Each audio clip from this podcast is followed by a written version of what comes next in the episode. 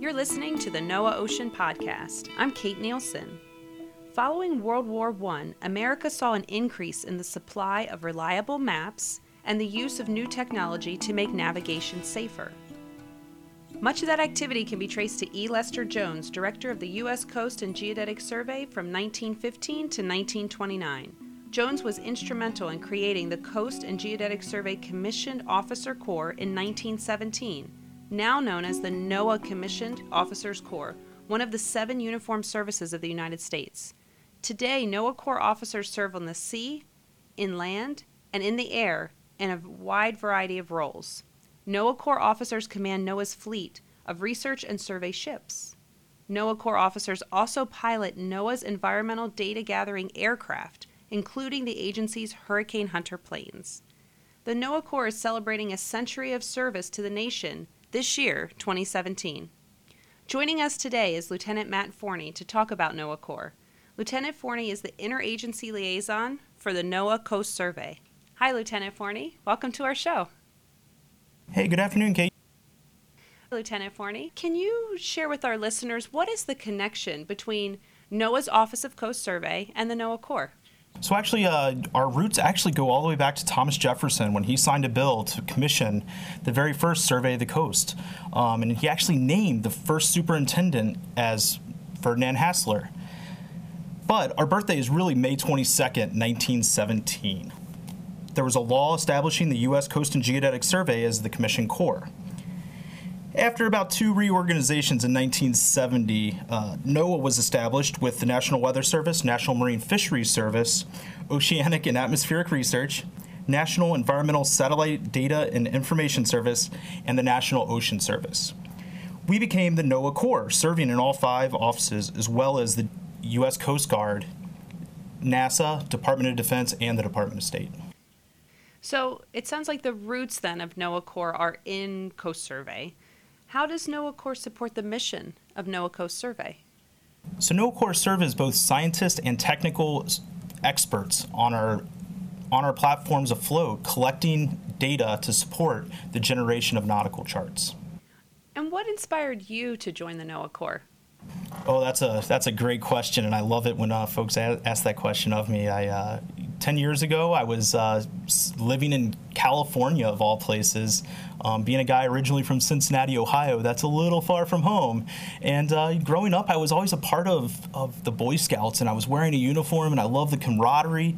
And I always had this deep desire to do science and also serve the nation. And that's when I found NOAA Corps, and it, it, it seemed like the best fit of all the services was that I was able to use my, my love for science and, and passion but also still wear a uniform and serve the United States of America. And really growing up, it just kind of made sense. I Cincinnati, Ohio, the Ohio River was right there. I always saw these these tugboats going up and down the river carrying all these goods and there were piles of coal and, and timber and and just goods moving across the country and always was like what, what does it take to be on one of those boats and then I realized, wow, I could do science and be on one of those boats at the same time, also supporting uh, the movement of goods, not not in the uh, riverine system, but uh, actually the whole world. Can you share with us what it's like working in the NOAA Corps? So the NOAA Corps is really a lot like any other job. You show up, you, you do your work, but the beautiful part about it is that you're expected to be a leader doing that work. And that's that's where I find, I guess, the, the best benefit is is that you are a leader to not just uh, do science, but also also make that science become a reality and make it a part of, of everyday life in, in America. What are some of the positions that you've held? I know we talked about how NOAA Corps officers may be in the sky, on land, or in the water. What positions have you held? So, Kate, I'm actually more of the of the sea type guy. Uh, I've, I've done, and, and mostly in Alaska of all places. Uh, I've done uh, two sea tours in Alaska, both on the uh, NOAA ship Fairweather. Uh, and that was a vessel that conducted hydrographic surveys for the support of making new nautical charts and also updating those nautical charts. I've also served on land before in my current position as the uh, interagency liaison for office for the Office of Coast Survey, but also as the uh, navigation manager for Alaska, where I pretty much brought all the uh, survey priorities to NOAA from the users of our products. Lieutenant Forney, what has been your most memorable experience as a NOAA Corps officer? So you know? That's another that's another really good question, and one of my favorite parts of, of the NOAA Corps is that it takes you to some breathtaking, amazing places. And it's always funny how maybe some of the, at the time, maybe some of the worst experiences that you've ever could imagine have become the best, most memorable experiences. Uh, I do believe it was back in 2009, I was in Glacier Bay National Park for about eight weeks. And part of doing a hydrographic surveying is that you need to get your, uh, figure out what is the datum, where where is the water level, and so we were installing a water level station, a tide gauge, in Glacier Bay, and it was one of the snottiest days I think I've ever seen. The wind was blowing, rain was pouring down. It was probably about 45 degrees, and I was hanging off of a, of a a small cliff about six feet off the water. It was vertical, and uh, someone was holding on to you know holding on to my my lower half as my my probably from chest and head were hanging over, trying to get a bolt into the rock. And while I was doing that, there was this little gully I was laying in, and water was kind of just running right down my belly, uh, down my chest, and off my chin, right into the water. And it was just that simple funny thing that happened that the whole team out there kind of started cracking up laughing and it just became a, a, wonderful beautiful day even though it was snotty rainy blowing. But we also had a glacier sitting right there that we were looking at while we were doing this. So it's, kind of kind of one of those it, it, made the beautiful days just seem that much more beautiful when you kind of experience something like that. And, and really the camaraderie of that experience brought it made it an amazing experience.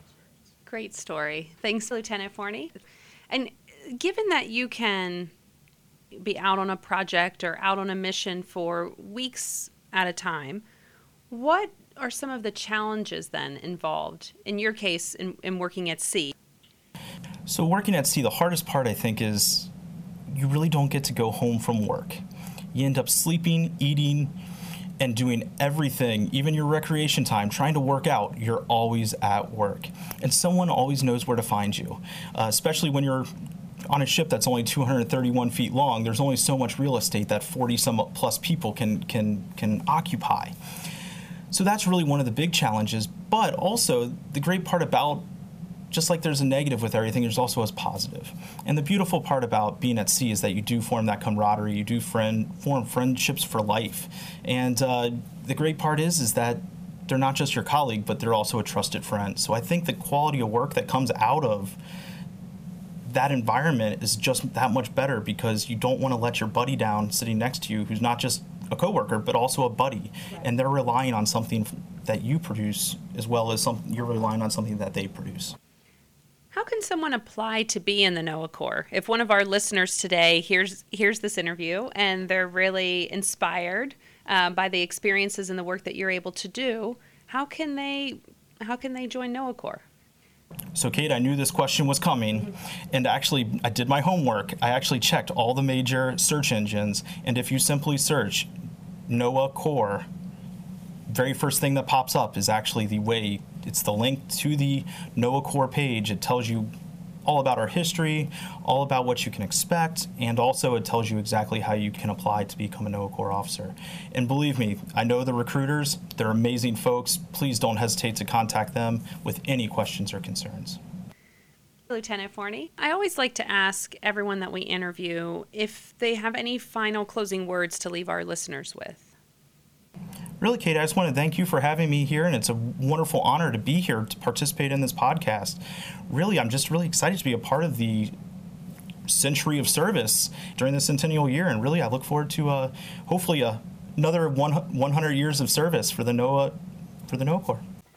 That's it for this episode of the NOAA Ocean Podcast. Thanks to Lieutenant Matt Forney for talking with us about his experience with NOAA Corps.